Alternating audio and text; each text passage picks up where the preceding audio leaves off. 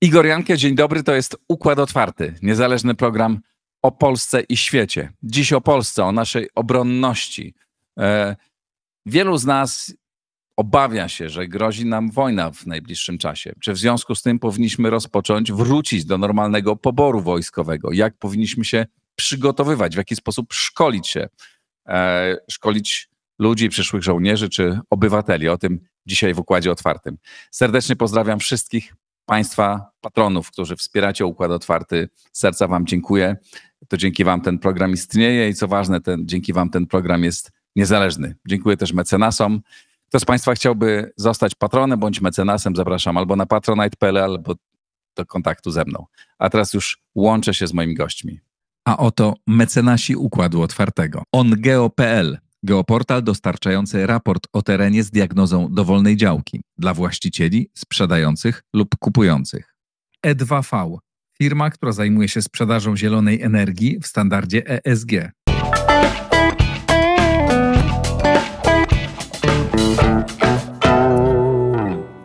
A są nimi Maciej Korowaj, podpułkownik, już w stanie rezerwista obecnie, i drugi rezerwista Paweł Mateńczuk Nawał. Dzień dobry panowie. Witam serdecznie. Dzień dobry, cześć. Cześć. Zacznijmy od tego. Czy wy uważacie, że wojna rzeczywiście nam grozi? Czy to jest trochę histeria, którą sami nakręcamy?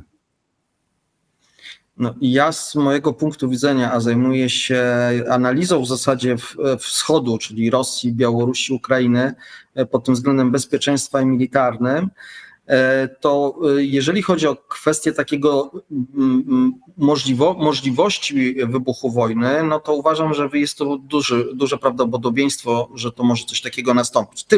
Ale jest to spowodowane tym, że Rosja wybrała metodę prowadzenia wojny jako metodę prowadzenia polityki.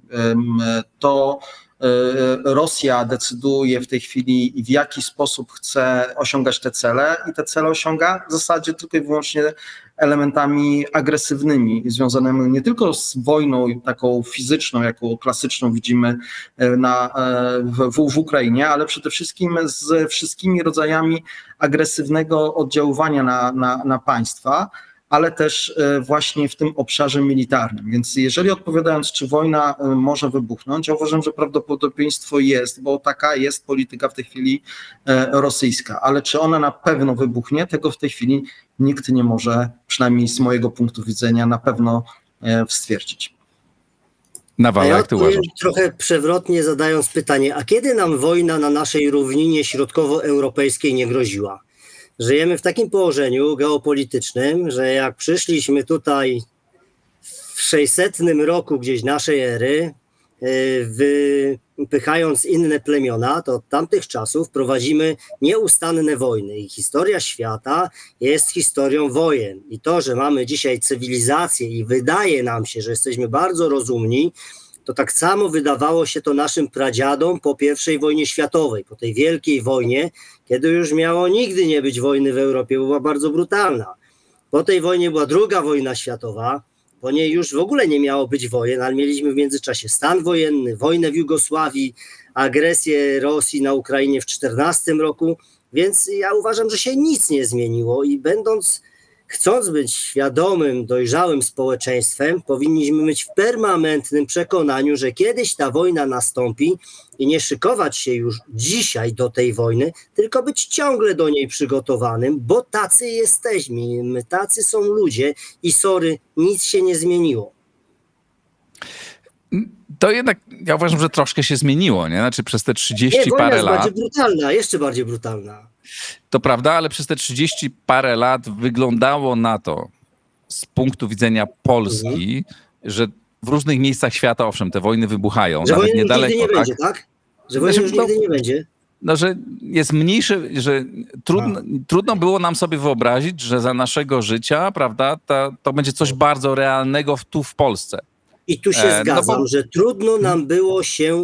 trudno nam było to wyobrazić sobie. Proszę popatrzeć na okres międzywojenny w Polsce, te 19 lat, i proszę się zapytać tamtych, czy wyobrażali sobie, że będzie wojna. No, nie zapytamy ich już, niestety, ale rozumiem, zgadzamy się co do tego, że to zagrożenie jest. No dobrze, to teraz przejdźmy do zasadniczej części naszej rozmowy i głównego pytania od razu prosto z mostu. Czy powinniśmy przywrócić obowiązkową służbę wojskową?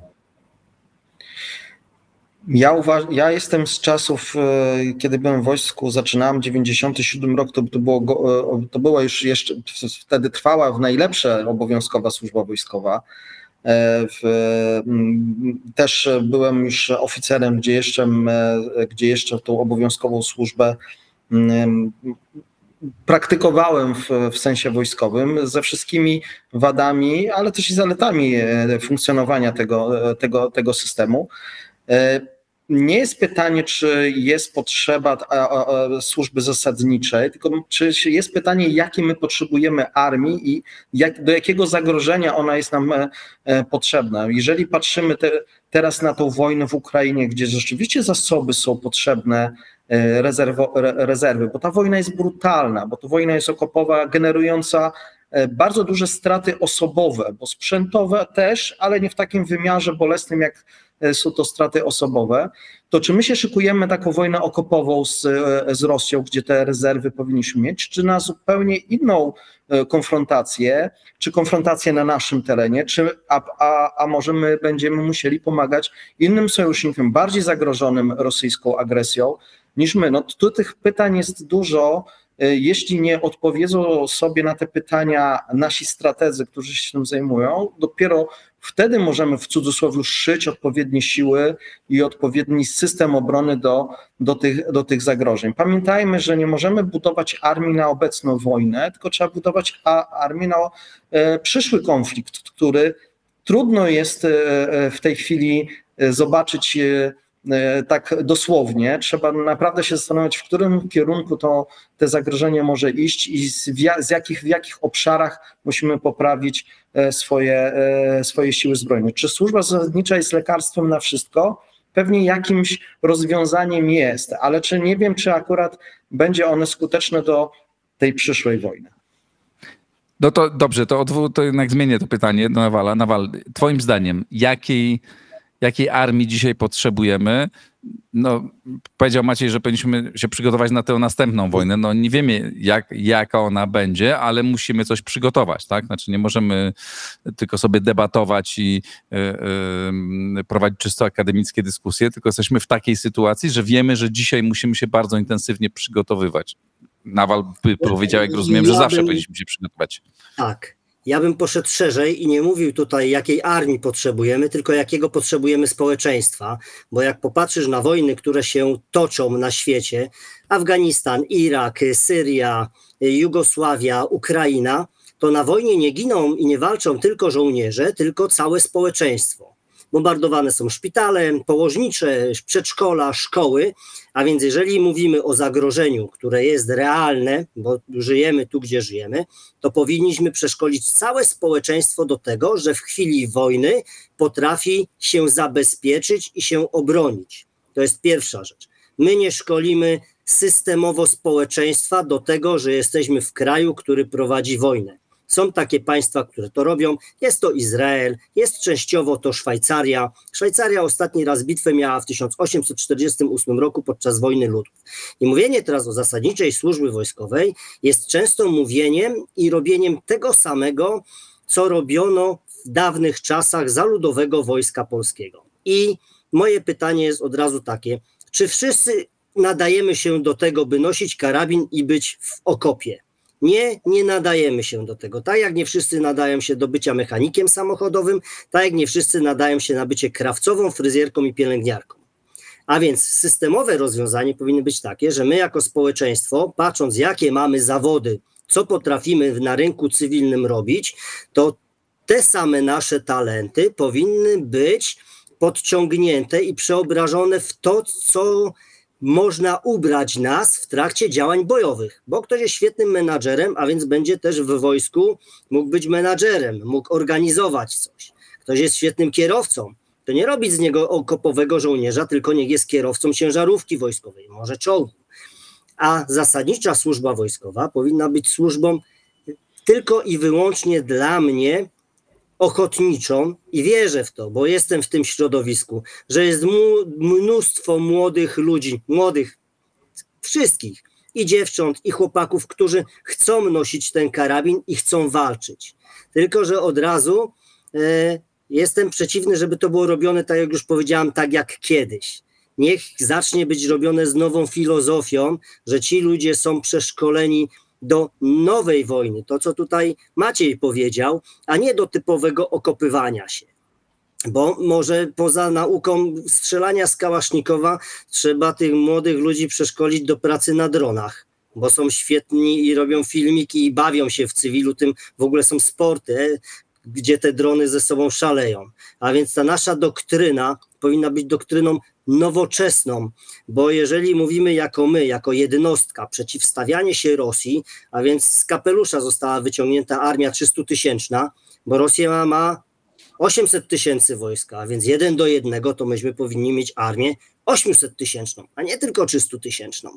Tutaj coś takiego się kłania jak mnożnik siły, a więc nasza armia powinna być tak stworzona, tym bardziej, że jesteśmy w sojuszu z NATO, że ten mnożnik siły powinien doprowadzić do tego, że nie będziemy się martwić o to, że jeżeli będzie wojna, to będzie ta wojna tak wyglądała jak na Ukrainie. Będzie linia frontu, która będzie miała 1000, 1500, 2000 kilometrów i będziemy się wykrwawiać po kolei z jednej i z drugiej strony.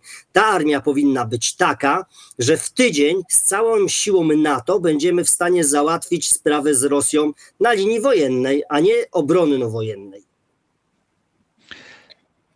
Ale to oznacza, jak obliczasz ten mnożnik siły i poza tym, że liczymy na to, że Pakt Północnoatlantycki nas wesprze, czyli wojska poszczególnych państw, ale tak naprawdę nie wiemy, jak to będzie wyglądało i nie wiemy, jak ten artykuł 5 zadziała w praktyce, bo jeszcze go nie przetestowaliśmy tak naprawdę.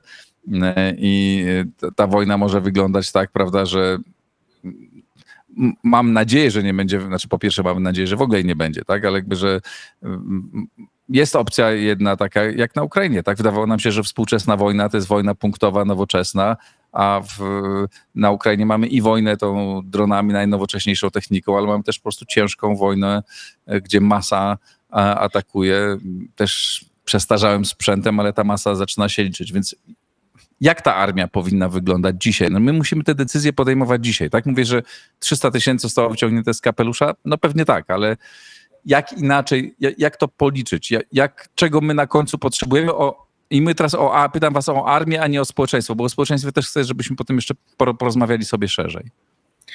Tym mnożnikiem siły jest przewaga technologiczna i to jest gwóźdź do trumny Rosji. Przewaga technologiczna, tylko i wyłącznie. I tu sobie można teraz od razu zadać pytanie, jakie my mamy zakupy i w co my wchodzimy, prawda? Jak wygląda szkolenie i jak my zakładamy to, co będziemy mieli za 5, 7, za 10 lat. To jest mnożnik siły. Tym mnożnikiem siły jest nasza przewaga, tym, że jesteśmy w NATO, tym, że jesteśmy w strukturach państw wielonarodowościowych, to jest nasz mnożnik siły. I ja dalej będę krążył wokół tych zakupów, które mamy i prowadzenia naszej polityki zbrojeniowej, bo mówienie o czołgach, mówienie o haubicach, mówienie o takim ciężkim sprzęcie, mówienie o okrętach wojennych pokazuje, jak one są wartościowe i ile kosztują, w porównaniu ze sprzętem, który w stanie jest je zlikwidować. I najważniejsza rzecz dla mnie, ten mnożnik siły jest taki, żeby w tysiącach, w setkach tysięcy nie ginęli nasi żołnierze. To jest najważniejszy mnożnik siły, bo Amerykanie przegrali wojnę w Wietnamie tym, że ginęły tysiące ich chłopaków i musieli się rozliczyć przy kolejnych wyborach, który polityk, będący politykiem w demokratycznym państwie, jest w stanie wygrać kolejne wybory, a o to chodzi w polityce, żeby być ciągle przy władzy, nie rozliczywszy się z tysięcy żołnierzy, żołnierek, które giną na pierwszej linii frontu. Ja tutaj mogę coś dodać do tego, co Nawal powiedział, ale patrząc na te zagadnienia, na które zapytałeś, Igor, nie z pozycji Warszawy, ale z pozycji Moskwy, bo tym się głównie zajmuje. I biorąc tak ideologiczne podejście do prowadzenia agresywnej polityki przez Rosję, ja uważam, że jesteśmy w takim okresie świata, gdzie to jest świat państw drapieżnych. To, co mówił Nawal, że świat się tak naprawdę nie zmienił. Filozofia czy fizyka wojny nie zmieniła się od momentu, kiedy wymyśliliśmy, że można kamieniem rozłupać komuś czaszkę, tylko po prostu ten kamień zmienił się w zupełnie inną technikę. Naprawdę on tak samo brutalnie to wyglądało na początku dziejów ludzkości jak teraz. I musimy to sobie uświadomić. Te dokonania cywilizacyjne i tylko nas jakby powodują, że jesteśmy świadomi tej brutalności niż wcześniej. Ale wracając do Federacji Rosyjskiej i spojrzenia Moskwy na prowadzenie w ogóle wojny, a też odpowiadając Ci między innymi na pytania o to, jak widzimy, jak musimy się przygotować na tą agresywność takiego drapieżnego państwa.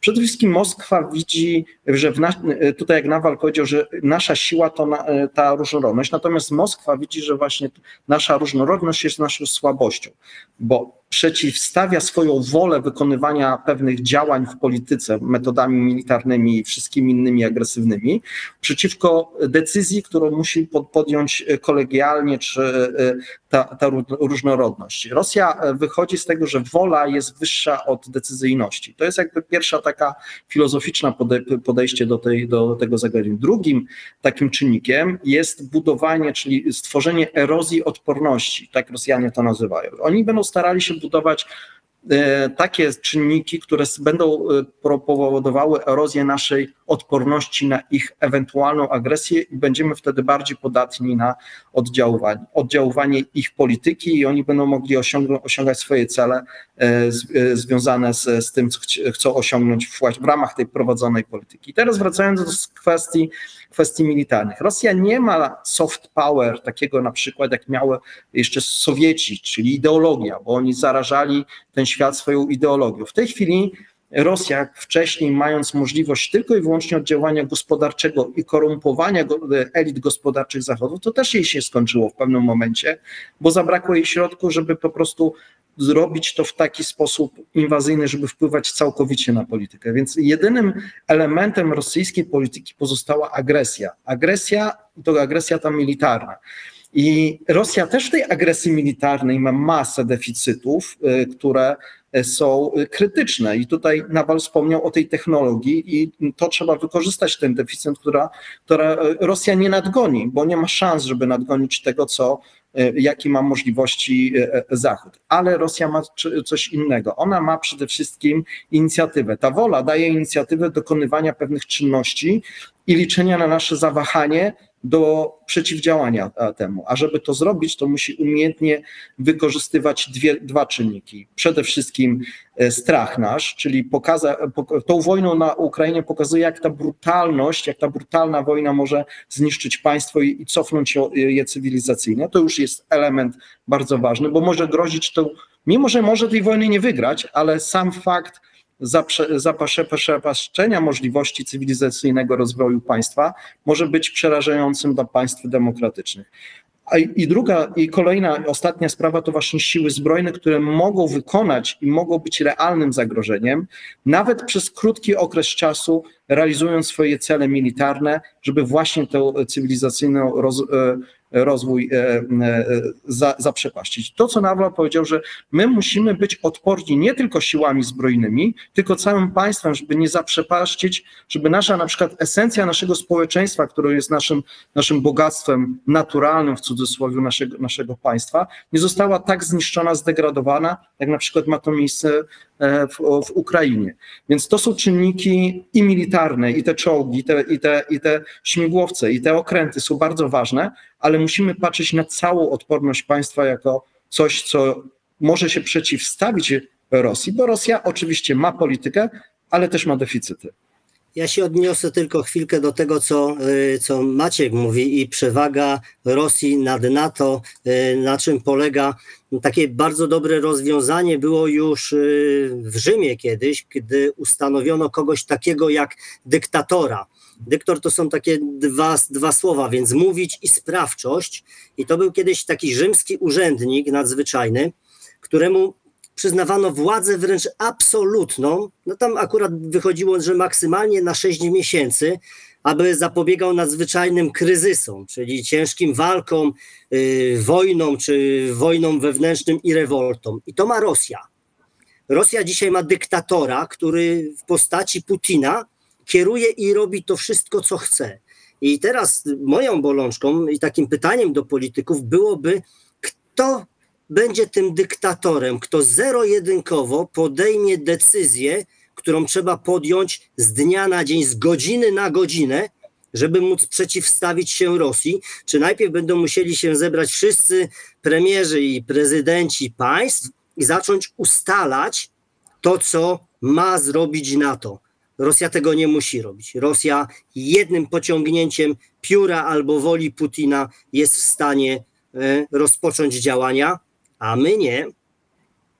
No właśnie, to odpowiedź na to pytanie jest dosyć prosta. To znaczy nie będzie tu, miejmy nadzieję zresztą, bo chcemy żyć w demokratycznym świecie, prawda? I w Polsce, i w Europie, i w Stanach Zjednoczonych. Jeszcze w Stanach Zjednoczonych ten dyktator w cudzysłowie jest jeszcze, powiedzmy tam ta sprawczość jest jeszcze największa, chociaż jak widzimy teraz sposób podejmowania decyzji, prawda, w sprawie pomocy dla Ukrainy też nie jest taka, nie jest taki prosty. No, ale w 3 dni to załatwiono jednak, w 3 czy 4 dni to załatwiono, prawda? Wtedy tak, ale teraz na przykład już nad kolejne etapy pomocy niekoniecznie. No więc wiemy dobrze, że jeśli wybuchnie wojna, znaczy wiemy dobrze, jest bardzo duże prawdopodobieństwo, że jeśli zostaniemy zaatakowani my, czy Łotwa, Estonia, czy jakikolwiek inny kraj, członek NATO, że to nie jest taki mechanizm, że na pewno następnego dnia wszyscy ruszą. Znaczy zgodnie z umowami tak, ale praktycznie to jest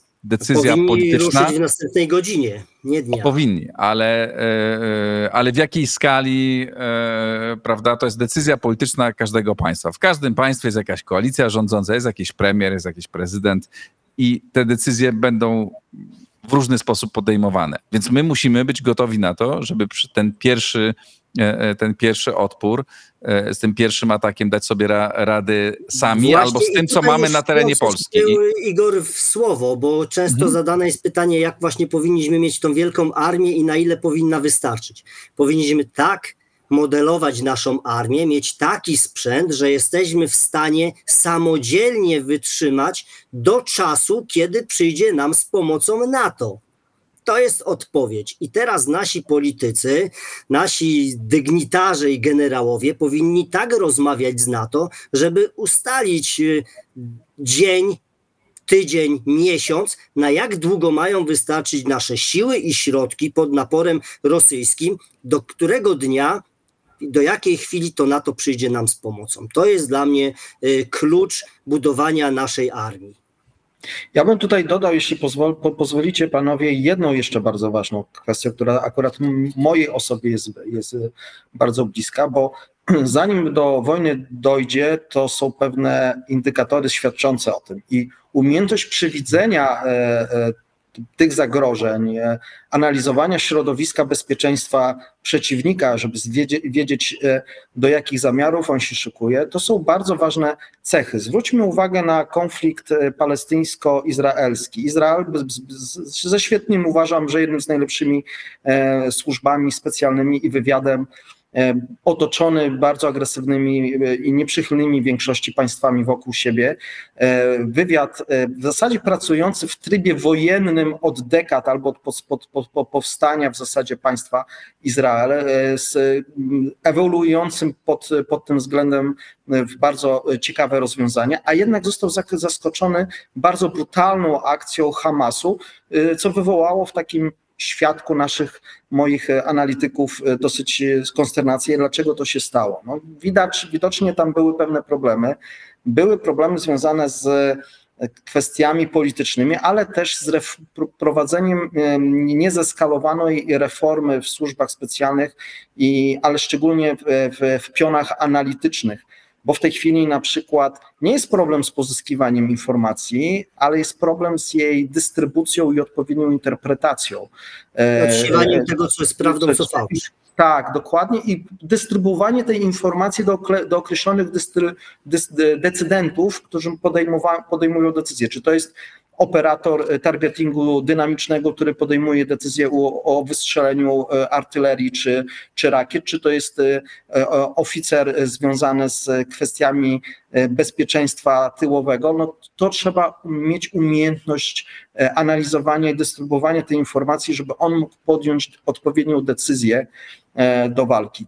Tego mimo dobrych sensorów, które zbierają te informacje ze strony Izraela, tutaj dalej będę się tym przykładem poruszał, to jednak te informacja nie dotarła do decydentów, żeby nie zostały uruchomione odpowiednie procedury. I tutaj też uważam, teraz wchodząc w nasze podwórko, musimy sobie zdać sprawę, że Rosja nie zrobi tego samego, co z Ukrainą, że będzie budowała te napięcie, żeby później je eskalować, bo to mogła sobie pozwolić wokół państwa takiego jak Ukraina, która nie ma takich zasobów jak NATO. Tutaj Rosja, i tak to sami Rosjanie piszą, których analizuje, nie ma szans budowania napięcia i przestraszenia całego sojuszu, bo sojusz będzie mógł spokojnie reagować na to, odpowiednio budując swoje zasoby, które będą przeciwdziałały temu potencjałowi, co mówił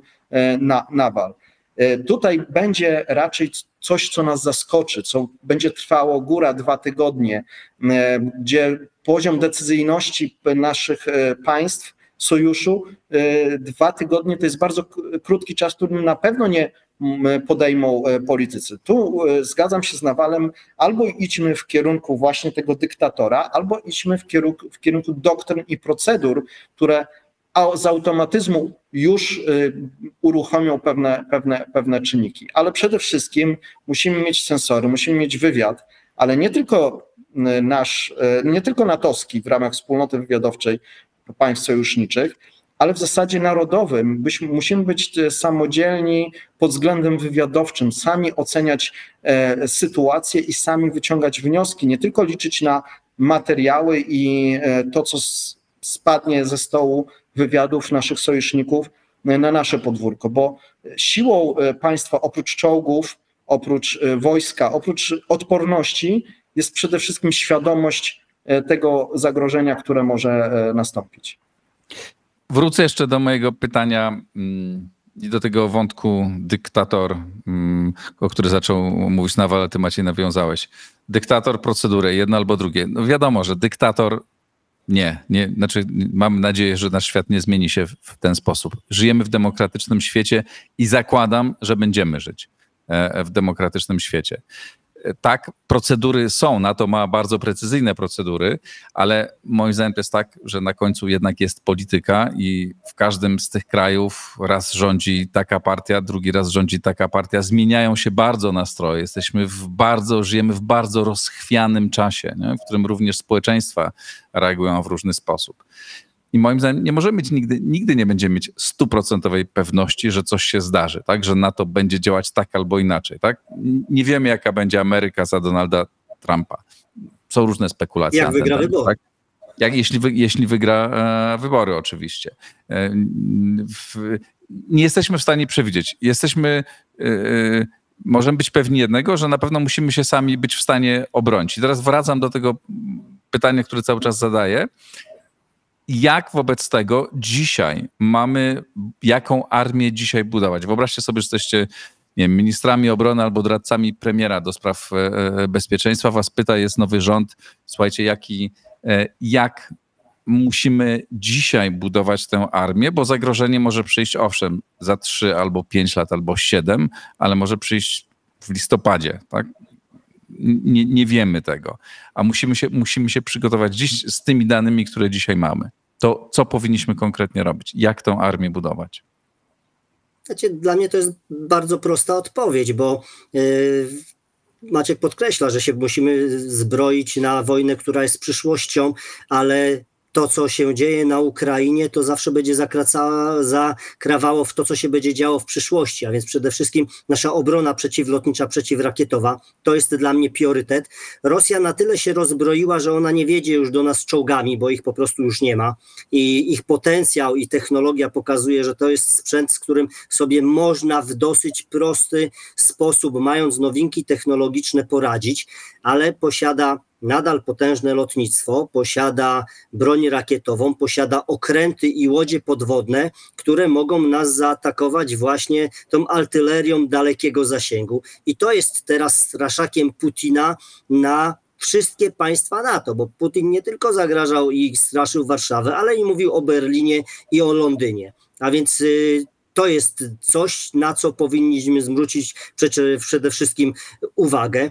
No i zrobić coś takiego, czego NATO za bardzo nie mówi, a więc najlepszą obroną jest atak, a więc budowanie naszych wojsk mobilnych tak, żebyśmy nie tylko potrafili się bronić na własnym terenie, ale żebyśmy też mogli razić siły i środki stacjonarne, stacjonujące w Rosji. I to jest też coś, na co zwraca uwagę Ukraina, która mówi już od początku wojny, dajcie nam środki, żebyśmy mogli nie tylko się bronić, ale żebyśmy mogli niszczyć cele w Rosji, bo tam jest gwóźdź tak naprawdę przygwożdżenia Rosji na Ukrainie, pozbawienie Rosji dosyłania nowych sił i środków na linię frontu. Maciej. No to mi się przypomniał, jak tutaj Nawał mówił o tych kwestiach, takie stare wojskowe przysłowie, że jeśli wróg wchodzi ci do domu, to musisz wbiec w drzwi. I to też to jest bardzo, bardzo ważne. Wojna, jeżeli sami Rosjanie piszą o wojnie z NATO, bo ostatnio to jest temat, który mocno analizuje po tamtej stronie, to oni mówią, że nie są w stanie tak naprawdę w większości państw ani okupować. To już nie jest falanga broni pancernej, która zatrzyma się na Gibraltarze. To możemy sobie zapomnieć, to tak to nie będzie wyglądało. Oni mówią o ogniowej właśnie bitwie granicznej, właśnie o atakach infiltracyjnych, symultanicznych bronią rakietową na głębokie tyły, na elementy infrastruktury krytycznej, żeby zmusić i przestraszyć państwa demokratyczne taką konsekwencją takiej wojny. Jeżeli mówią o jakimś miękkim podbrzuszu NATO, to można powiedzieć o miękkiej szyi, czyli krajach północnych, krajach bałtyckich. Wejście Finlandii i Szwecji sporo zmieniło, jeżeli chodzi o sygnaturę bezpieczeństwa na Morzu Bałtyckim, ale w sumie te państwa, i Finlandia, i Szwecja, wcześniej neutralne, nie miały armii budowanych do kwestii ekspedycyjnych albo pomocowych. To były armie obronne, przygotowane świetnie do obrony własnego terytorium, natomiast jako państwa, które by mogły coś eksportować do bezpieczeństwa, na przykład na kraje bałtyckie, to mają dosyć ograniczone możliwości. Natomiast Rosji takim czynnikiem, który cokolwiek może zrobić w tym obszarze, to jest Polska ze swoimi siłami zbrojnymi, bo te obecnie 4 dywizje, jakie by one nie były, są traktowane jako siły, które nie tylko mogą obronić właśnie w ramach tej bitwy ogniowej granicznej swoje miejsce, ale też mogłyby się przebić do tych państw bałtyckich albo wspomóc je w działaniach obronnych, bo Rosja tak naprawdę też nie ma sił na tyle, żeby okupować jakąś część, ale mówię, to ma być pewien rodzaj przestraszenia, wymuszenia, spowodowania, żeby Zachód zaczął Rosję traktować normalnie, żeby doszło do jakiegoś kompromisu, który w wersji rosyjskiej kompromis jest zawsze wygraną Rosji, bo ten kompromis jest robiony na warunkach rosyjskich. Także tak sobie kształtują te siły zbrojne. Te siły zbrojne rosyjskie bardzo przez te 2 lata zmieniły się.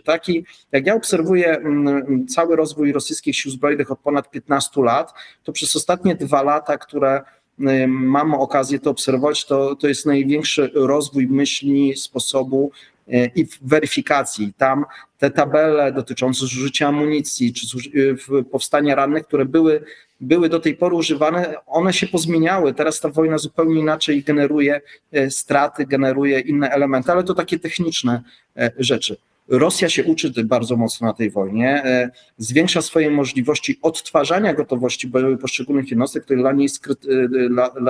dla formacji rosyjskich jest krytyczne. Oczywiście kosztem jakości i ilości sprzętu, jakie te jednostki, bo trzeba zwrócić uwagę na taki może techniczny charakter, że batalion czołgów rosyjski ma 30 wozów, natowski, a szczególnie nasz, ma około 54.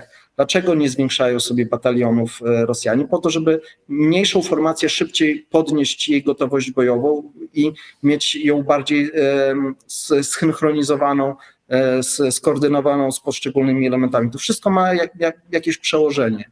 Więc Rosja uczy się na tej wojnie. My, patrząc na Rosję, nie możemy patrzeć na Rosję, która była z 2017 czy tam 2018 roku po ostatnich zapadach, tylko musimy patrzeć na tą Rosję, która buduje swoje siły zbrojne już na przyszły konflikt. Bo Ukraina dla Rosji to już jest zamknięta sprawa. Oni już więcej może coś osiągną, ale nie w kwestiach takich militarnych, bo w tej chwili zmiany w rosyjskim systemie szkolenia czy w rosyjskim systemie struktur niektórych jednostek świadczy, że oni się już przygotowują na konflikt z zaawansowanym technicznie przeciwnikiem i o tym trzeba pamiętać. No oni na pewno uczą się, tak jak powiedziałeś, tak? Ta wojna trwa 2 lata, popełnili masę błędów, ale nie możemy zakładać, że oni są tylko i wyłącznie skorumpowanymi idiotami, chociaż wielu wśród nich jest, znaczy skorumpowanych na pewno i możemy liczyć na to, że ta korupcja tam się nie poprawia. Powiem ci jedną sprawę. Dwa takie fakty. Wycofanie się spod Kijowa i wycofanie się spod Chersonia. Przeprowadzenie operacji wycofania się w styczności z przeciwnikiem. Tutaj może mi Nawal poprze, że to nie jest prosta operacja, to trzeba umieć coś takiego. Nie mam doświadczeń, nigdy się nie wycofywałem. Tak, ale to zaplanować tego typu operacje, to nie jest wojskowego takiego operacyjno-strategicznego punktu widzenia, to trzeba mieć odpowiedni sztab i łebskich oficerów i to po prostu odpowiednio skoordynować. A już przeprowadzenie wycofania się poprzez bardzo dużą przeszkodę wodną, jak Dolny Dniepr, pod ogniem ukraińskim, tam były takie teorie, że Ukraińcy im pozwolili się wycofać. Wierz mi, Igorze, że Ukraińcy by nie pozwolili się im wycofać tak składnie, a niestety wojska rosyjskie przeprowadziły bardzo ciekawą i udaną operację wycofania się z styczności też, z jednoczesnym forsowaniem bardzo dużej przeszkody wodnej. To też nie jest proste, jeżeli zaplanować. A ostatnia przykład, przygotowanie się do ofensywy ukraińskiej na Zaporożu i przygotowanie tej całej infrastruktury, mimo swoich słabości, braków i tego całego dziadostwa, jak w cudzysłowie na dole, to też świadczy o umiejętności patrzenia na swoje słabości, wykorzystywania swoich atutów i patrzenia na przeciwnika bardzo realnym i chłodnym okiem, żeby wiedzieć, jak się do niego przygotować. Tę umiejętność uważam za bardzo niebezpieczną cechę Rosjan. A jeszcze będą się uczyć dużo. Też kilka dni temu, na poparcie tego, co mówisz, kilka dni temu rozmawiałem z waszym ukraińskim kolegą, no ciągle walczącym, bo jest na wojnie, Tarasem. Ta rozmowa jest do obejrzenia, ona była publikowana w rocznicę wybuchu wojny, którego pytałem, na ile czy wasza armia dzisiaj jest słabsza, bo straciliście tak dużo ludzi, czy jest bardziej doświadczona, bo jednak ciągle się uczycie. I on mówi, słuchaj, żadne szkolenia, żadne operacje teoretyczne nie są niczym w porównaniu do aktywnej walki. My uczymy się bardzo dużo, umiemy bardzo dużo. I po drugiej stronie Rosjanie dokładnie tak samo, tak? To jest to, co mówisz. Ta armia cały czas się uczy, cały czas się będzie uczyć. Nawal mówi, że dzisiaj nie ma tych czołgów, tak? Znaczy straciła ogromne ilości czołgów, ale Putin przestawia całą Rosję, przestawił już na tryb, cały przemysł na tryb wojenny. Produkują te czołgi, tak? Produkują ich coraz więcej i będą to robić. Ten przeciwnik będzie coraz groźniejszy. Ja nie mam co do tego wątpliwości. I wracam do pytania. Musi mieć jeszcze kto jeździć, wiesz? No tak, tylko że oni mają kilkanaście razy więcej obywateli niż my. I ich też... No i to się nazywa teraz mnożnik siły, żeby mieć po drugiej stronie tych 10 czołgów i ten jeden z naszej strony jest w stanie, kolokwialnie mówić, pozamiatać tamtych 10. To jakie decyzje dzisiaj? Mówiliśmy, powiedziałeś 300 000, liczba wzięta z czapki. Pewnie z czapki, no ale z jakiejś czapki trzeba wziąć? Jakoś trzeba wyliczyć. Wracam do takiego prostego pytania. Jesteście doradcami premiera czy ministrami obrony i teraz trzeba podjąć decyzję. Tak, ta liczba 300 000 to jest mniej więcej dobre. Albo nie, no może trochę trzeba inaczej to policzyć, ale mniej więcej to jest ta skala. Albo mówicie, nie, no tam jest 800 000 żołnierzy, no to my też musimy być na to przygotowani. Jak ustawić priorytety na najbliższy czas?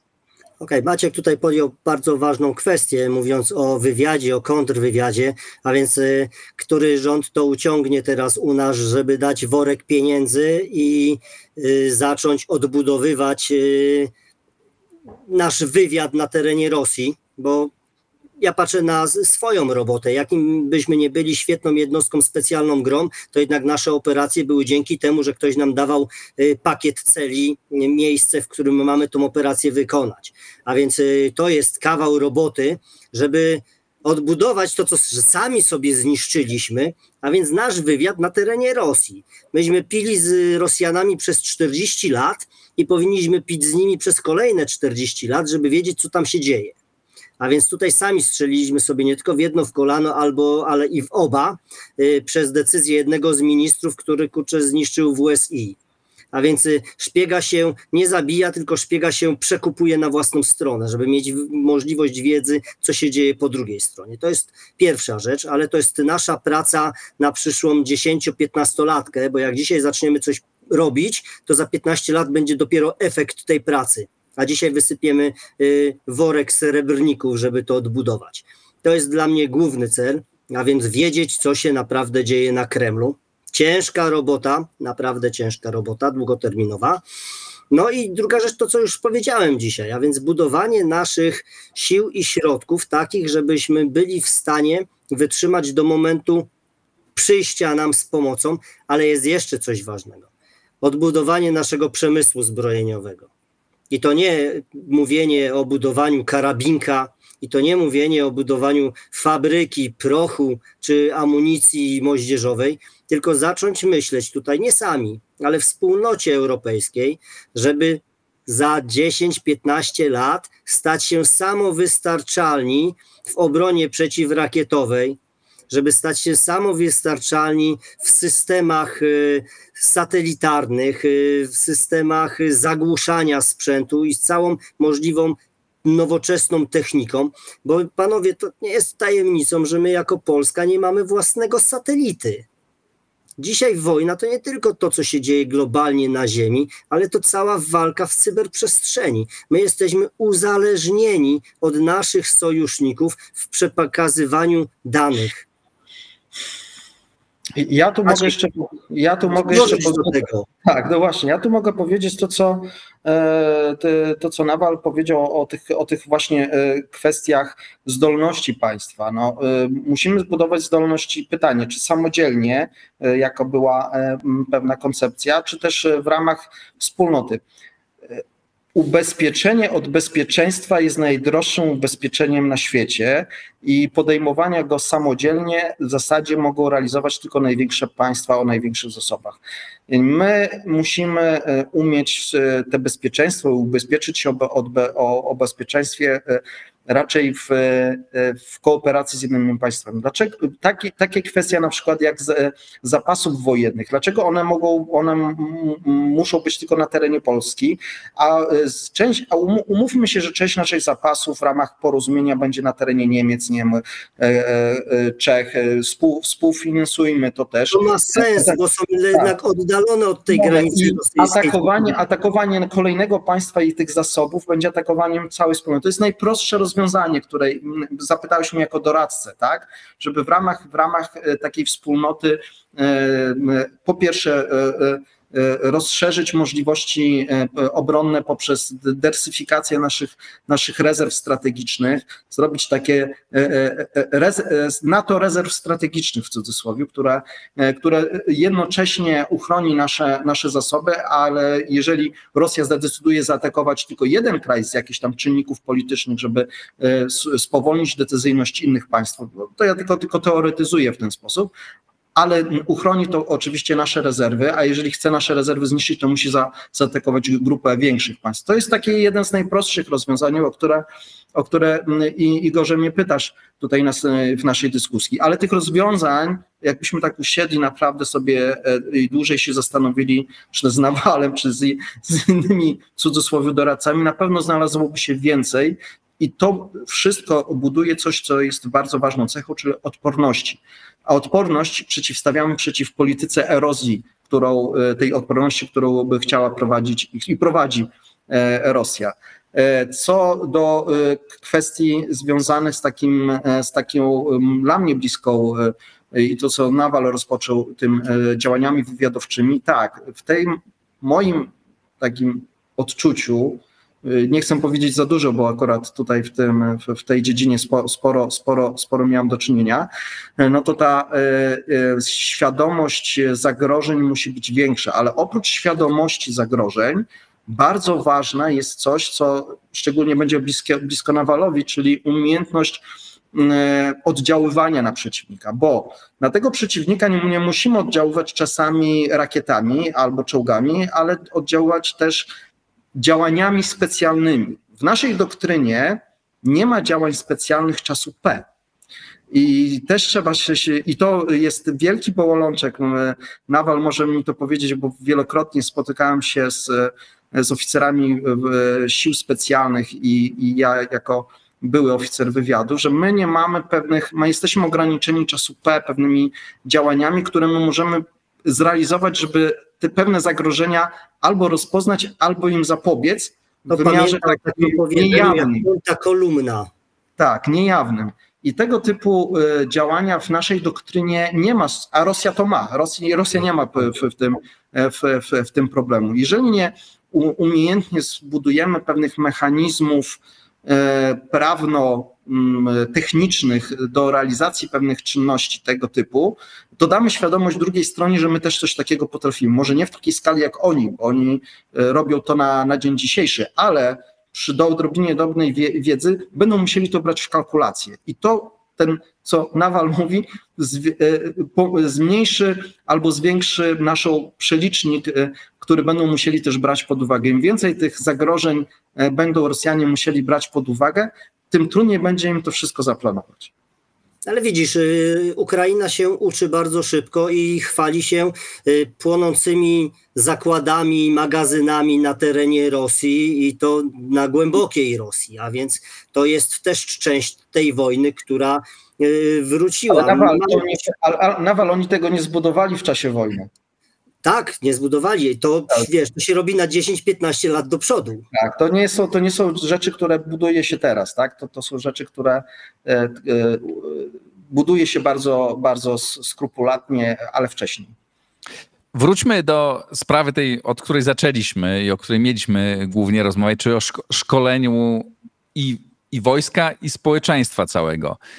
Zacytuję tutaj pytanie, które podesłał mi jeden z moich patronów Układu Otwartego, Pekato. Napisał tak, czy dla obrony, z prośbą, żebym wam zadał to pytanie, bo patroni mogą nas podrzucać pytania. Zachęcam państwa do dołączenia do tego grona.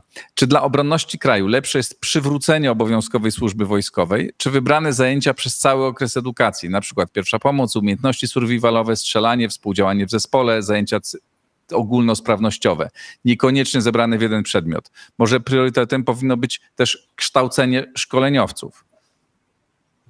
Ja bym powiedział, że musimy zrobić coś takiego jak edukacja bezpieczeństwa, czyli tak jak my się edukujemy całe życie, uczymy się pisać, uczymy się w pewnych umiejętności poznawania świata pod względem nauki i wrażliwości, też tak samo powinniśmy poznawać świat pod względem bezpieczeństwa, bo jak tu na samym początku naszej dyskusji i wspomnieliśmy, Nawal to rozpoczął, świat był zbudowany, szedł równolegle razem z wojnami i ten edukacja tego bezpieczeństwa musi nam to uświadomić, że tego typu zagrożenia są. Oczywiście pierwsza pomoc to musi być od szkoły podstawowej. Im bardziej będziemy świadomi, tym bardziej możemy sobie później wybrać drogę, czy będziemy raczej ochotnikiem obrony cywilnej, dbającym o to, żeby ewakuację ludzi przeprowadzić takimi drogami, żeby nie przeszkodziło to w manewrowaniu sił zbrojnych, które budują potencjał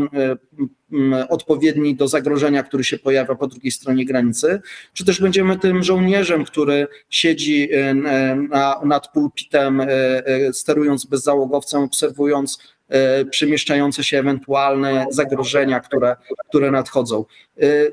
Ta edukacja bezpieczeństwa też wytwarza w nas pewnego rodzaju mechanizm, do którego się nadajemy. Tak jak na walkodzie, nie każdy będzie biegał z karabinem, ale każdy ma jakieś zdolności, które może wypełnić tą przestrzeń bezpieczeństwa i zachować tą esencję naszego społeczeństwa, by ona nie została tak zredukowana, jakby tego chciała Rosja. Czy służba wojskowa to wypełni? Moim zdaniem kiedyś taki zamiar był, ale w nowoczesnej wojnie służba taka przymusowa nie jest moim zdaniem najlepszym rozwiązaniem. Zgodzę się z Nawalem, że lepiej, żeby to była ochotnicza, ale ten ochotnik powinien być odpowiednio zmotywowany i odpowiednio nagradzane. Jeżeli to będzie powiązane z na przykład jakimiś przywilejami podatkowymi albo jakimiś innymi nagrodami, które stwarza, jesteś obywatelem, który broni swojego kraju, obniżamy ci o jakiś sposób podatki. Nie wiem, ile to by kosztowało w sensie budżetu państwa, natomiast w takim wymiarze propagandowym i odczuwalnym dla zwykłego Polaka byłoby bardzo interesującym, jednym z bardzo interesujących zachęt. Jest dużo obszarów, które można w ten sposób zbudować, oprócz świadomości bezpieczeństwa, także takiej wymiernej korzyści dla obywatela. Sama służba wojskowa, taka toporna, która by mogła wrócić do jednostek wojskowych, bardzo też zredukuje możliwości bojowe tych jednostek, bo one będą może ukompletowane w odpowiednim procencie, ale mogą stracić na jakości, które mają jednostki zawodowe, bo służąc już w jednostce, gdzie był pełen zakres profesjonalizacji, no to ta jakość szkolenia była zupełnie inna. Jeżeli z żołnierzem służby zasadniczej po prostu klepałem za przeproszeniem to, co konspekt pokazuje, bo więcej nie mogłem wyjść, bo to było ponad to, co oni mogli zrobić, to z żołnierzem już na tym samym stanowisku zawodowym, oprócz przerobienia tego, co podstawą, już mogliśmy rozwiązywać zupełnie inne rozwiązania taktyczne, odpowiadające współczesnemu polu walki, które akurat w tym okresie występowały. I tak budowaliśmy swoją zdolność bojową. Także służba taka zasadnicza, ale tylko w wymiarze ochotniczym. Czyli rozumiem obaj, bo wcześniej Nawal powiedział to samo, znaczy jesteście przeciwnikami wprowadzenia obowiązkowej służby wojskowej. Tu widzisz, tu można powiedzieć, i to tak zabrzmi dosyć topornie, jesteśmy przeciwnikami. My nie jesteśmy przeciwnikami, my jesteśmy za tym, żeby edukować na etapie wczesnoszkolnym przez całe nasze dorastanie, bo wtedy będziemy mieli świadome społeczeństwo i nie będzie takich tematów, jakie jest teraz. Ten temat dlatego jest taki teraz, bo przez ostatnie 30 lat żeśmy ten temat przespali całkowicie. Maciej tutaj powiedział o monecie, że mniejsze podatki. Ja bym to troszeczkę zmienił, bo ja jestem żołnierzem, który pracował w jednostce GROM z pasją.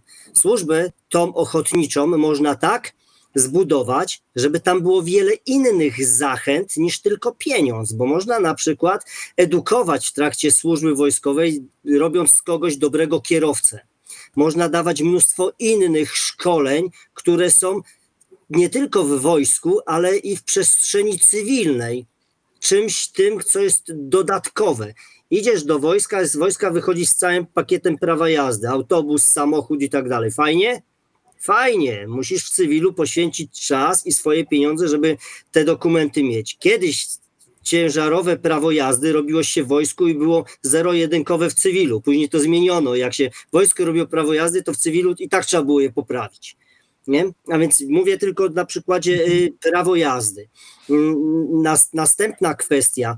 Jeżeli będziemy edukować i będziemy pokazywać zagrożenia, będziemy pokazywać, jak to jest ważne dla pokoju, dla naszych rodzin, dla siebie samego, to społeczeństwo będzie na tyle wyedukowane, że będziemy musieli odcinać i przepraszać, że jednak, słuchajcie, nie mamy miejsc w naszych obozach szkoleniowych dla tej poborowej służby, która jest ochotniczą.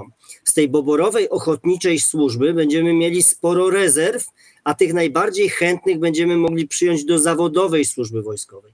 I tu są potężne kajdany, o których Maciek powiedział, że w pewnym momencie nie można było czegoś robić z żołnierzami służby zasadniczej, bo przepisy nie pozwalały na to. A czy przepisy pozwalają, żeby oni ginęli, bo nie zostali wyszkoleni? A więc przestańmy patrzeć, że ktoś coś w tej ochotniczej, zasadniczej służbie wojskowej może robić albo nie może robić. Bo jak jest wojna, to przepisy lekarskie już nie patrzą, że masz jedną rękę krótszą, tylko bierz karabin i idź na wojnę. Że jak jest wojna, to się nie patrzy, że ktoś ma okulary, tylko też może iść i sobie ginąć. Mamy naprawdę bardzo dużo do przerobienia w przepisach, tych, które są na maksa skostniałe, bo czegoś nie można. Można i trzeba zacząć od przepisów i od zmiany mentalnej naszego podejścia do sytuacji geopolitycznej, w jakiej jesteśmy, bo my mówimy i się zastanawiamy, kiedy będzie wojna. Nie wiem, kiedy będzie wojna, ale kiedyś na pewno będzie.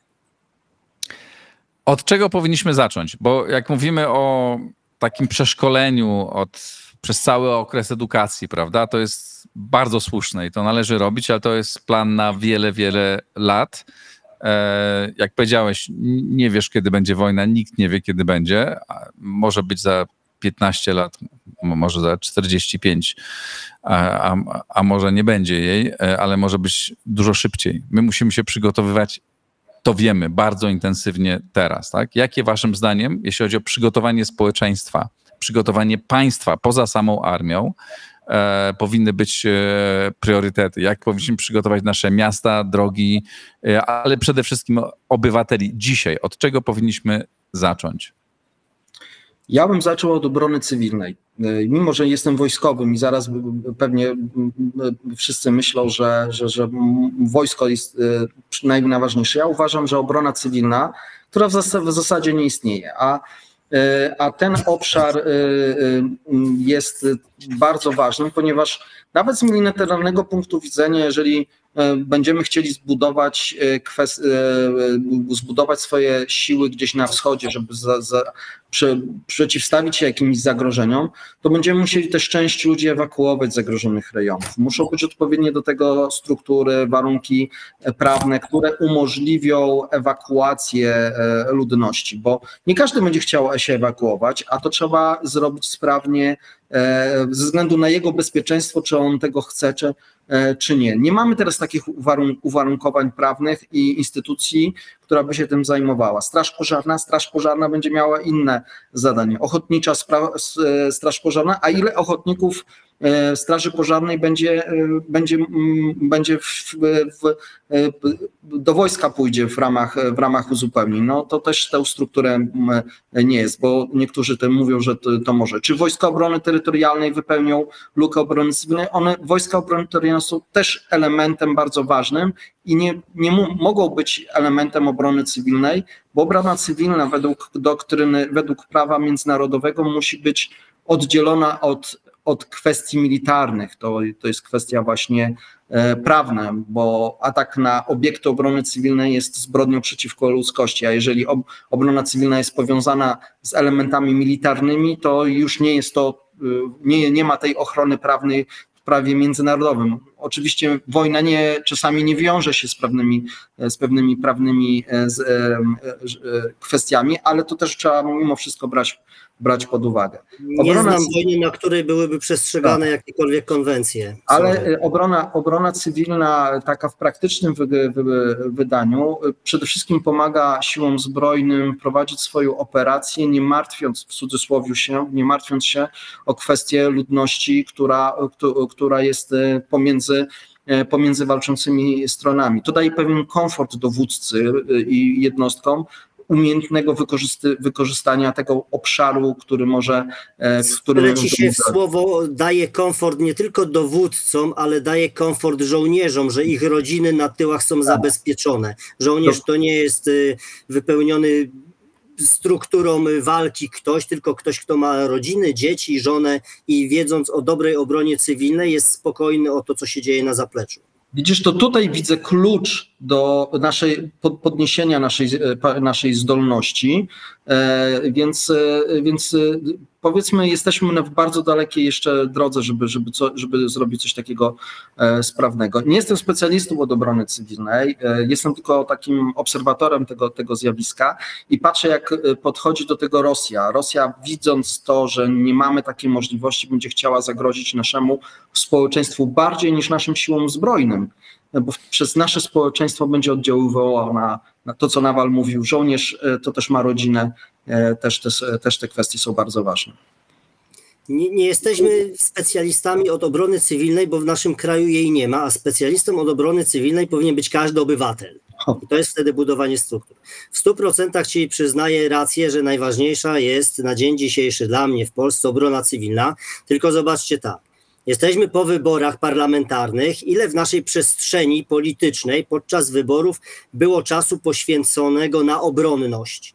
Jesteśmy w przeddzień wyborów do tych, to są wybory... Europejskie. Samorządowe i europejskie. Samorządowe.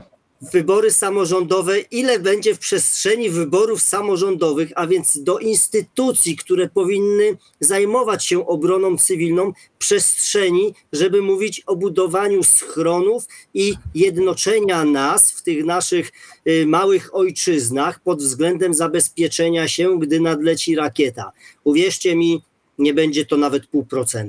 Nie będzie procenta, nie wiem, czy w ogóle będzie debata ogólnotelewizyjna na ten temat. Ty jesteś dziennikarzem tutaj, masz własny kanał, może trafi ci się jakiś polityk, samorządowiec. Zapytaj się o to, czy on buduje swoją kampanię wyborczą na tym, że będzie dbał o obronę cywilną i jest to jego główne założenie wyborcze. Wiesz co, w Układzie Otwartym mam tak... Niech napisze do ciebie, że u niego w gminie, w powiecie, w kampanii wyborczej mówiło się o obronie cywilnej na poważnie, a nie na tworzeniu nowych kwitów i uczenia sygnałów, bo sygnał to jest czerwone, zielone i żółte, ale co z tym sygnałem zrobić?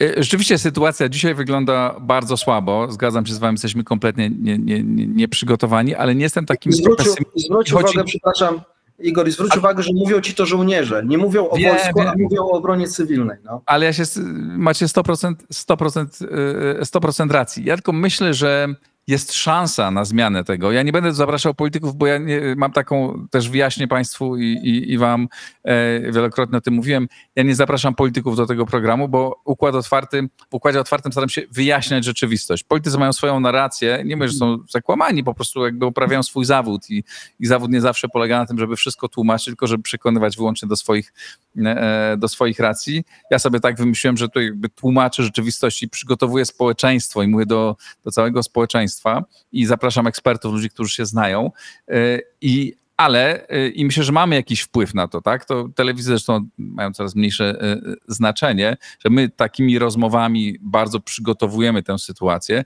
a przed naszą rozmową przeczytałem sondaż, z którego wynika, że 47% Polaków dzisiaj jest przekonany, czy wyraża obawę, że następnym krajem, który zaatakuje, czy jeśli Putin wygra na Ukrainie, tak, czy odniesie jakiś tam sukces, to może zaatakować Polskę. Czyli świadomość tego, że zagrożenie jest poważne, jest bardzo duża. Nie? I ona wzrosła o ileś tam procent w stosunku do, o kilkanaście procent w stosunku do poprzedniego badania robionego rok temu. No więc świadomość... Dlaczego w kampanii wyborczej nie wygrała... Daj mi skończyć tylko, Nawal.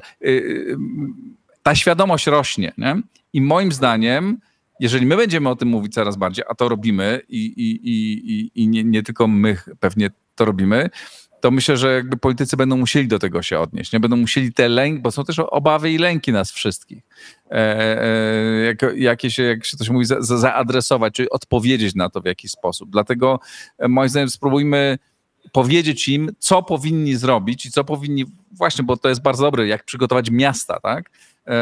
Od czego powinni zacząć i czego my, wyborcy, powinniśmy oczekiwać od naszych przedstawicieli w tej materii. To dlaczego nie pójść krok dalej, nie wymienić polityków na ekspertów, którym nie trzeba będzie nic mówić, co mają robić, tylko oni eksperci będą robić. Staną się politykami i zaczną to robić. Słuchaj, no Nawal, wszystko przed tobą, możesz wystartować w wyborach, Maciej również, namawiam was do tego serdecznie, to tylko w ten sposób działa. Ja startowałem w kampanii wyborczej z parlamentarnej, jak widzisz, jestem tutaj już po wyborach i nie zostałem posłem, bo jednak społeczeństwo wolało mieć ekologów, historyków, lekarzy, prawników, a nie żołnierza. Wiesz, ja nie mam ambicji politycznych, poza tym jedynego polityka ze służb, którego znam, no to ja jest akurat ze wschodniej granicy i nie chcę iść tą drogą, więc to nie jest mój obszar zainteresowań. Natomiast diagnozowanie i patrzenie na wschód i oczami wschodu na nas też staranie się patrzenie, no to jest to, co chcemy robić i edukować przede wszystkim to, co robisz też, Igorze, jak mówisz, w tych swoich programach, edukować i pokazywać pewną rzeczywistość. No, ja pracując w swoim zawodzie musiałam patrzeć na rzeczywistość i ją odpowiednio wyciągać, ten surowiec i odpowiednio przygotowywać, żeby różne osoby mogły z tej rzeczywistości, z tego zdjęcia rzeczywistości podejmować odpowiednie decyzje. Ja bardzo chłodno patrzę na Rosjan. Ja się wcale ich tak nie boję, bo strach tylko paraliżuje i powoduje, że nie możesz realizować. Ja jestem świadomy ich, a osoba bardziej świadoma niebezpieczeństw jest bardziej odporna na te niebezpieczeństwa. Po to żołnierz trenuje w bardzo ciężkich warunkach. Im bardziej cięższe warunki, im bardziej skomplikowane, im bardziej zbliżone do tego, co może się spotkać, tym mniej się boi na polu walki. Ale zgodzę się tutaj, że z tym, co wspomniałeś, że żaden poligon nie da ci tego, co da ci rzeczywiste pole walki i one zweryfikuje twój strach, twój lęk i też twoje wyszkolenie. Kto nie przeszedł tej bariery, kto nie był pod ogniem, to nigdy tego nie zrozumie, ale z drugiej strony my jako osoby, które jesteśmy żołnierzami, którzy w jakiś sposób mieli do czynienia z ogniem, mieli do czynienia z formą wojny, my najbardziej jesteśmy pacyfistycznie nastawieni do tego wszystkiego. My nie chcemy się sprawdzać w tej rzeczywistości. I dlatego patrzymy na to, żeby ochronić właśnie szczególnie w momencie, kiedy jest duże zagrożenie naszego państwa, przede wszystkim to, co jest dla nas najbliższe, czyli nasze rodziny.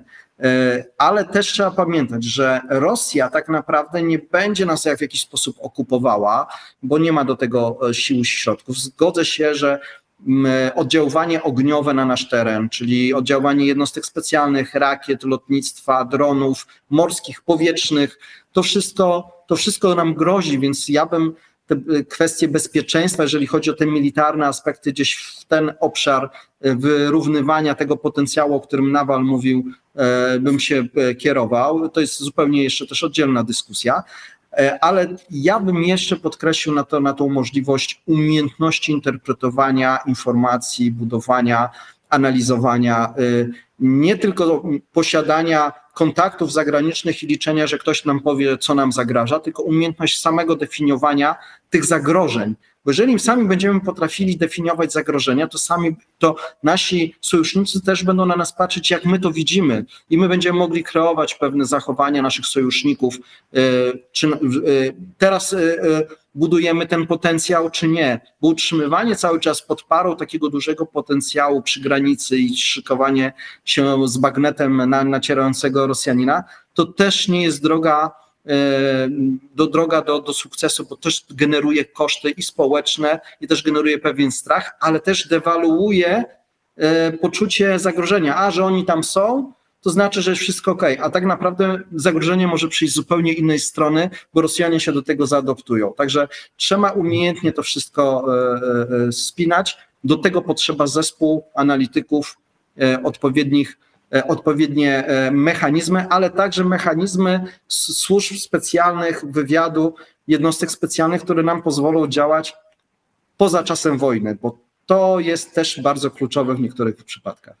Zobacz, mówiąc to, co mówisz, ja całkowicie się z tobą zgadzam, ale też mi brakuje w naszej przestrzeni czegoś takiego jak komunikowanie się ze społeczeństwem przez wysoko postawionych polityków, którzy by mówili wprost o zagrożeniach albo wprost nas uspokajali.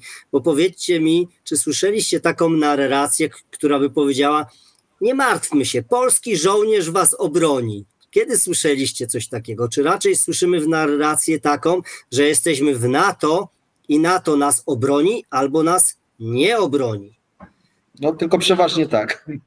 No słuchaj, wiemy dobrze i to też tutaj może nie wprost, ale to mówiliście, że dzisiaj wojny toczą nie tylko armię, tylko toczą państwa i społeczeństwa, tak? Znaczy wszystkich. Armia jest elementem tego, tym najbardziej wysuniętym, tym najbardziej widocznym i spektakularnym, ale też wojna na Ukrainie pokazuje, tak, że całe społeczeństwo, tak naprawdę całe społeczeństwo jest na wojnie. Też ci, którzy, ja byłem tam wielokrotnie od kiedy wojna wybuchła i widziałem tych ludzi, jak walczyli w bardzo różny sposób, mieszkając w swoich miastach, wykonując swoje prace. Więc rozumiem, że zgadzamy się co do tego, że obowiązkowa służba wojskowa nie jest dobrym rozwiązaniem, ale zdecydowanie bardziej intensywne szkolenie społeczeństwa, już edukacja, już w szkołach od najmłodszych lat jest dzisiaj bardzo konieczne. Bardzo konieczne jest oczywiście wyposażenie w nas w najnowocześniejszy sprzęt, co się jakoś dzieje, jest wzmacnianie wywiadu. Nie chcę wracać do kwestii WSI, bo to jest kontrowersyjny, to temat na osobną dyskusję, które zresztą już wiele się ich toczyło, ale na pewno wzmocnienie wywiadu na pewno jest bardzo ważne. Ale ta obrona cywilna, o której mówiliście, tak? To jest coś, co chyba najbardziej leży dzisiaj w Polsce i może to jest dobry moment, jeszcze spróbujmy przez chwilę o tym porozmawiać. No za chwilę zacznie się kampania samorządowa, czy ona już się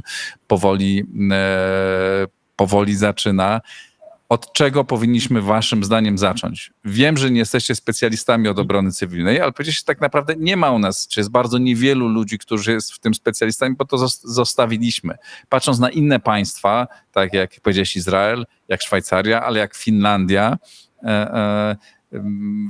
co powinniśmy zacząć teraz pilnie robić, co jest do zrobienia? W krótkich żołnierskich słowach ci odpowiem na to. To jest jedna decyzja, która mogłaby zapaść na przykład, nie wiem, jakąś, może nie ustawą, ale rozporządzeniem ministra na przykład infrastruktury, że od 1 marca każdy obiekt użyteczności publicznej, który będzie w Polsce budowany, ma posiadać pod sobą system schronów pozwalający na schronienie się tam wszystkich pracowników danej instytucji, przedszkola, żłobka czy szpitala.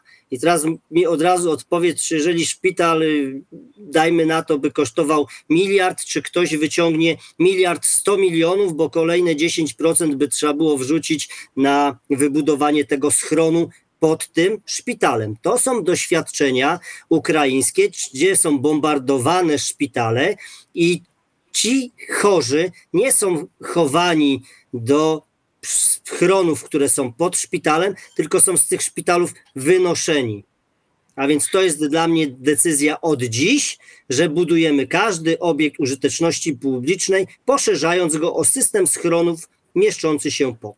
Kropka. Co, rozumiem, że łatwo jest połączyć, bo już dzisiaj wiele budynków wyposaża się w podziemne parkingi, tak? I to jakby, ja rozumiem, że to można, te funkcje można ze sobą połączyć.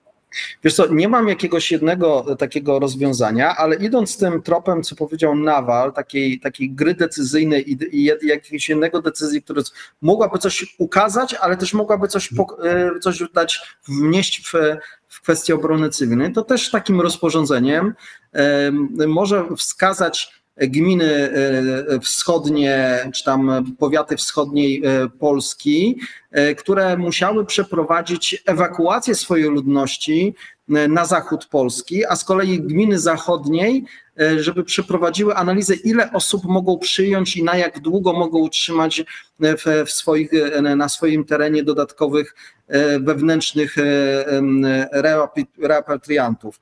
Także jeżeli taka gra decyzja zostanie podjęta przez organy samorządowe przy wsparciu państwa i zobaczymy, ile się wiąże z tym różnych case'ów do rozwiązania, to nam uświadomi, jakiego rodzaju instytucje powinniśmy posiadać, która by na tym zapanowała i odpowiednio by to na bieżąco, bo to nie jest robota, że na raz. To trzeba będzie robić, społeczeństwo, środowisko, infrastruktura się zmienia.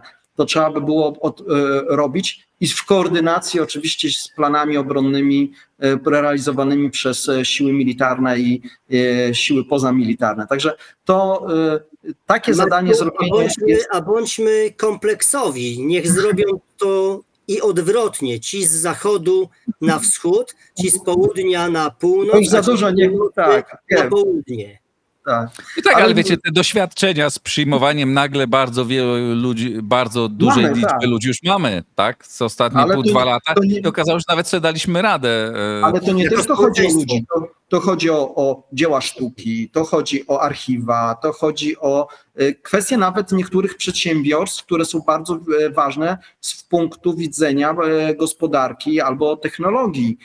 Dużo takich elementów jest na wschodzie, czy tutaj zaraz po wschodniej stronie Wisły i to trzeba w jakiś sposób gromadzić, budować zasoby w takich obszarach, gdzie będziemy mogli to bronić przed środkami napadu powietrznego, a także przed działaniami dywersyjnymi czy też specjalnymi, bo to też trzeba brać pod uwagę. To jest bardzo duży obszar udeptanej niestety i nieznanej jeszcze ziemi, niezagospodarowanej, więc to są moim zdaniem, jeżeli bawimy się w tego typu dywagacje, to by nam pokazało ogrom tego, co przed nami stoi.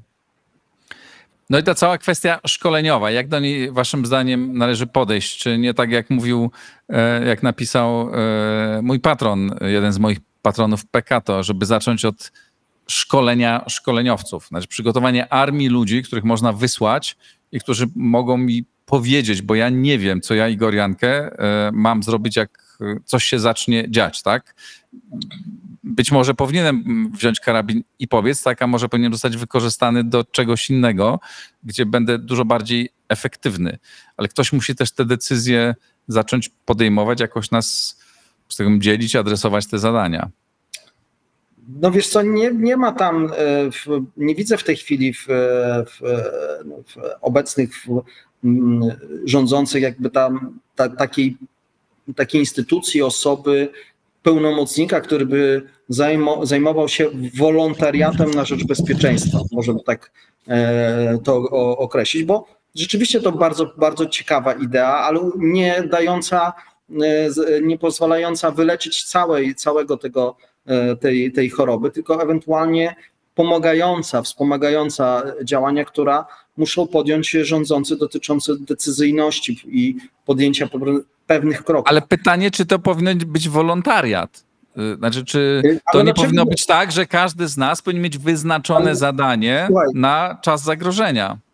Słuchaj, społeczeństwa demokratyczne szczycą się tym, że mamy coś takiego jak wolontariat. Jeżeli można to zagospodarować w sposób odpowiednio ukierunkować, to nie należy tego skorzystać. Wiesz, ja wychodzę z takiego założenia, że na polu walki, a dla mnie pole walki to nie tylko to, co robi armia, ale też ten obszar tyłowy, cybernetyczny, kosmiczny. To jest dla mnie pole walki w tej chwili, nowoczesnej wojny. Wojna, Rosjanie wprowadzili pojęcie coś takiego jak wojny zrównoważonej, może nie dosłownie tak jak ja to nazywam, tylko ja to tak przekładam, wojny zrównoważonej, której te obszary to nie jest tylko linia frontu, tylko obszar tego całego życia i spostrzegania, ale też nie postrzegania, co nas otocza i na nas wpływa. I wracając do tego, co mnie pytasz. Tak, ten wolontariat jest bardzo potrzebny, bo to trzeba wykorzystać, ale to nie jest, nie możesz coś narzucić też człowiekowi ze względu na, przynajmniej w czasie P, bo my jako demokracje rozdzielamy czas P od czasu W, czyli od czasu wojny. I to też nam trochę ogranicza możliwości, które wykorzystuje Rosja, bo Rosja już jest w tej chwili w czasie W, ona przeważnie była w czasie W, tylko teraz zwiększyła jakby swoje możliwości. Niemcy nawet bombardowane przez aliantów też swoją gospodarkę przestawili na elementy wojenne i też mieli wzrost gospodarczy kosztem oczywiście jakości życia. I to tak mniej więcej się dzieje w Rosji, bo jest wzrost gospodarczy, jest małe bezrobocie, ale to wszystko jest mielone na froncie ukraińskim. Dlatego my jako społeczeństwo musimy mieć część instytucji, która już pracuje w czasie W, a część instytucji, która może się szybko do tego przystawić. Tak samo z jednostkami wojskowymi. My musimy mieć jednostki wojskowe, które będą szybko mogły reagować, w zasadzie tak szybko, jak tylko jest to możliwe pod względem przygotowania i zgrania i całego tego procesu, a nie budować puste garnizony, gdzie jest tylko kilku oficerów sztabu i jakiś barak, bo w ten sposób wojny się nie wygrywa. Wojną się wygrywa zdolnościami i umiejętnością utrzymywania, odtwarzania gotowości bojowej, co pokazują Rosjanie walcząc na froncie, mieląc swoje jednostki, ale podosyłając kolejne, które mogą realizować te zadania. Świadczy o tym, że Rosja potrafi to robić topornie, ale szybciej niż Ukraina i na tym wygrywa. Nawal. Ja nie mam nic tutaj za bardzo do dodania. Ten wolontariat to jest dobre słowo, bo obrona cywilna to jest dbanie o nas, wokół nas, na zasadzie, że chce coś robić. I tu znowu jak mantrę można powtarzać, że będzie to wtedy dobre, jeżeli będziemy edukować się od najmłodszych lat, bo będziemy tym nasyceni i będziemy wiedzieli, jak to jest ważne dla naszego całego społeczeństwa. Edukacja, jeszcze raz edukacja i po raz trzeci edukacja. I wtedy takich rozmów jak my tutaj i gdybania, co trzeba od dzisiaj zrobić, będzie coraz mniej. Bo od dzisiaj, co by trzeba było zrobić?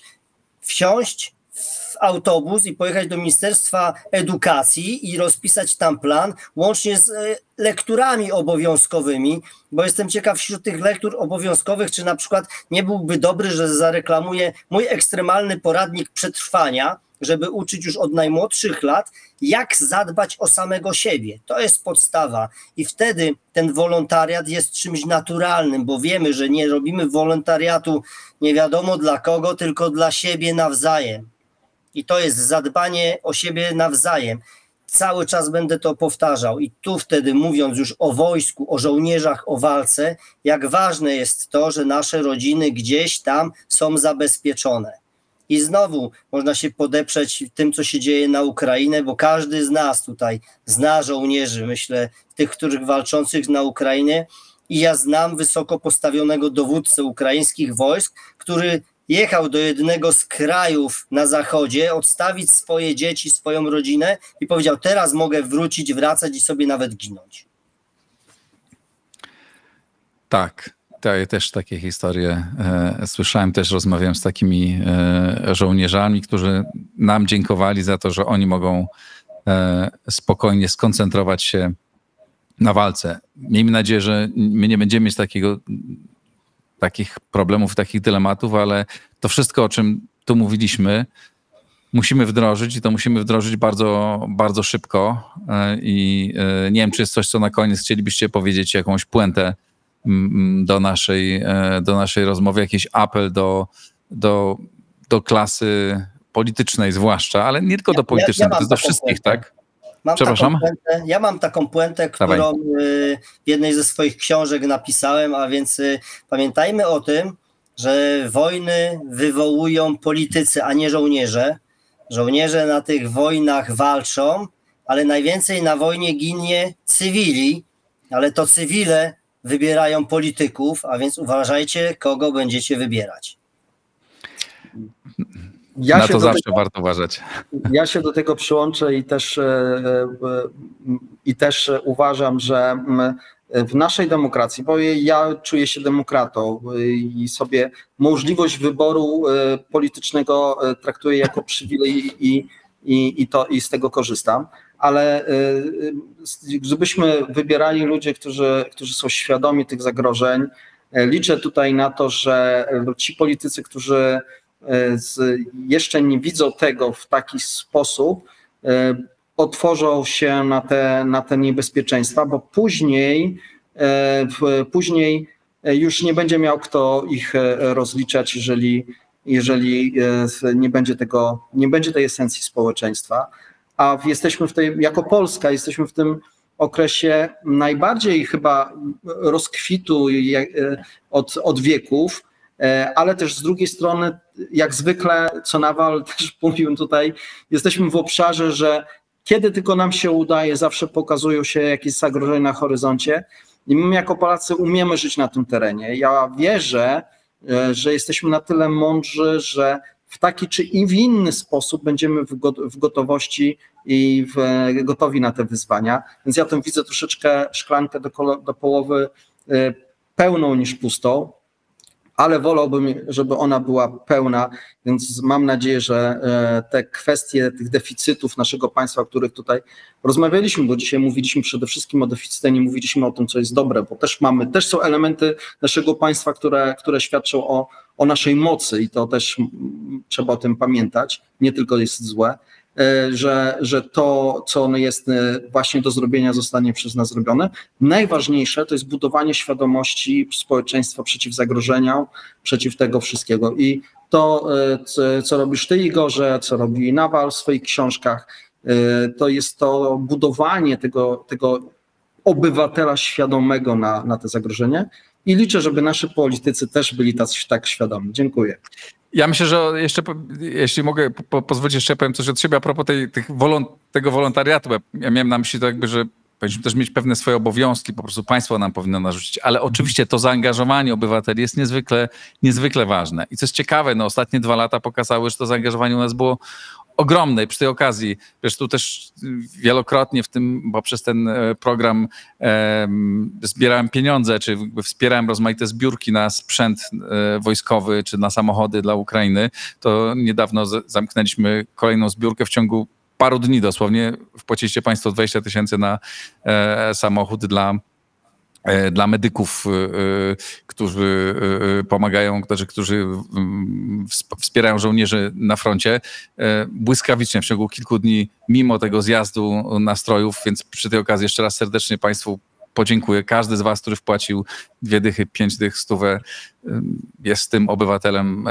zaangażowanym. To są takie bardzo dobre znaki i niestety musimy to robić dalej, tak się właśnie bronią społeczeństwa. Panowie, bardzo serdecznie wam dziękuję. Maciej Korowaj, Paweł Nawal, Mateńczuk, dzięki wam serdecznie. Na pewno temat obrony cywilnej, przygotowania naszego kraju nie zniknie z układu otwartego. Mówimy też o dobrych stronach, wiele mówimy o tym, jak nasze państwo się fantastycznie rozwija, ale tu mówiliśmy o tym, co trzeba zrobić. Panowie, dzięki serdeczne. Dziękuję bardzo. Dzięki. To wszystko na dzisiaj. Napiszcie państwo w komentarzach, co sądzicie. To bardzo ważny problem. Jeśli uważacie, że powinniśmy dalej o tym rozmawiać, też o tym piszcie. Dziękuję wam bardzo. Wspierajcie Układ Otwarty. Słuchajcie.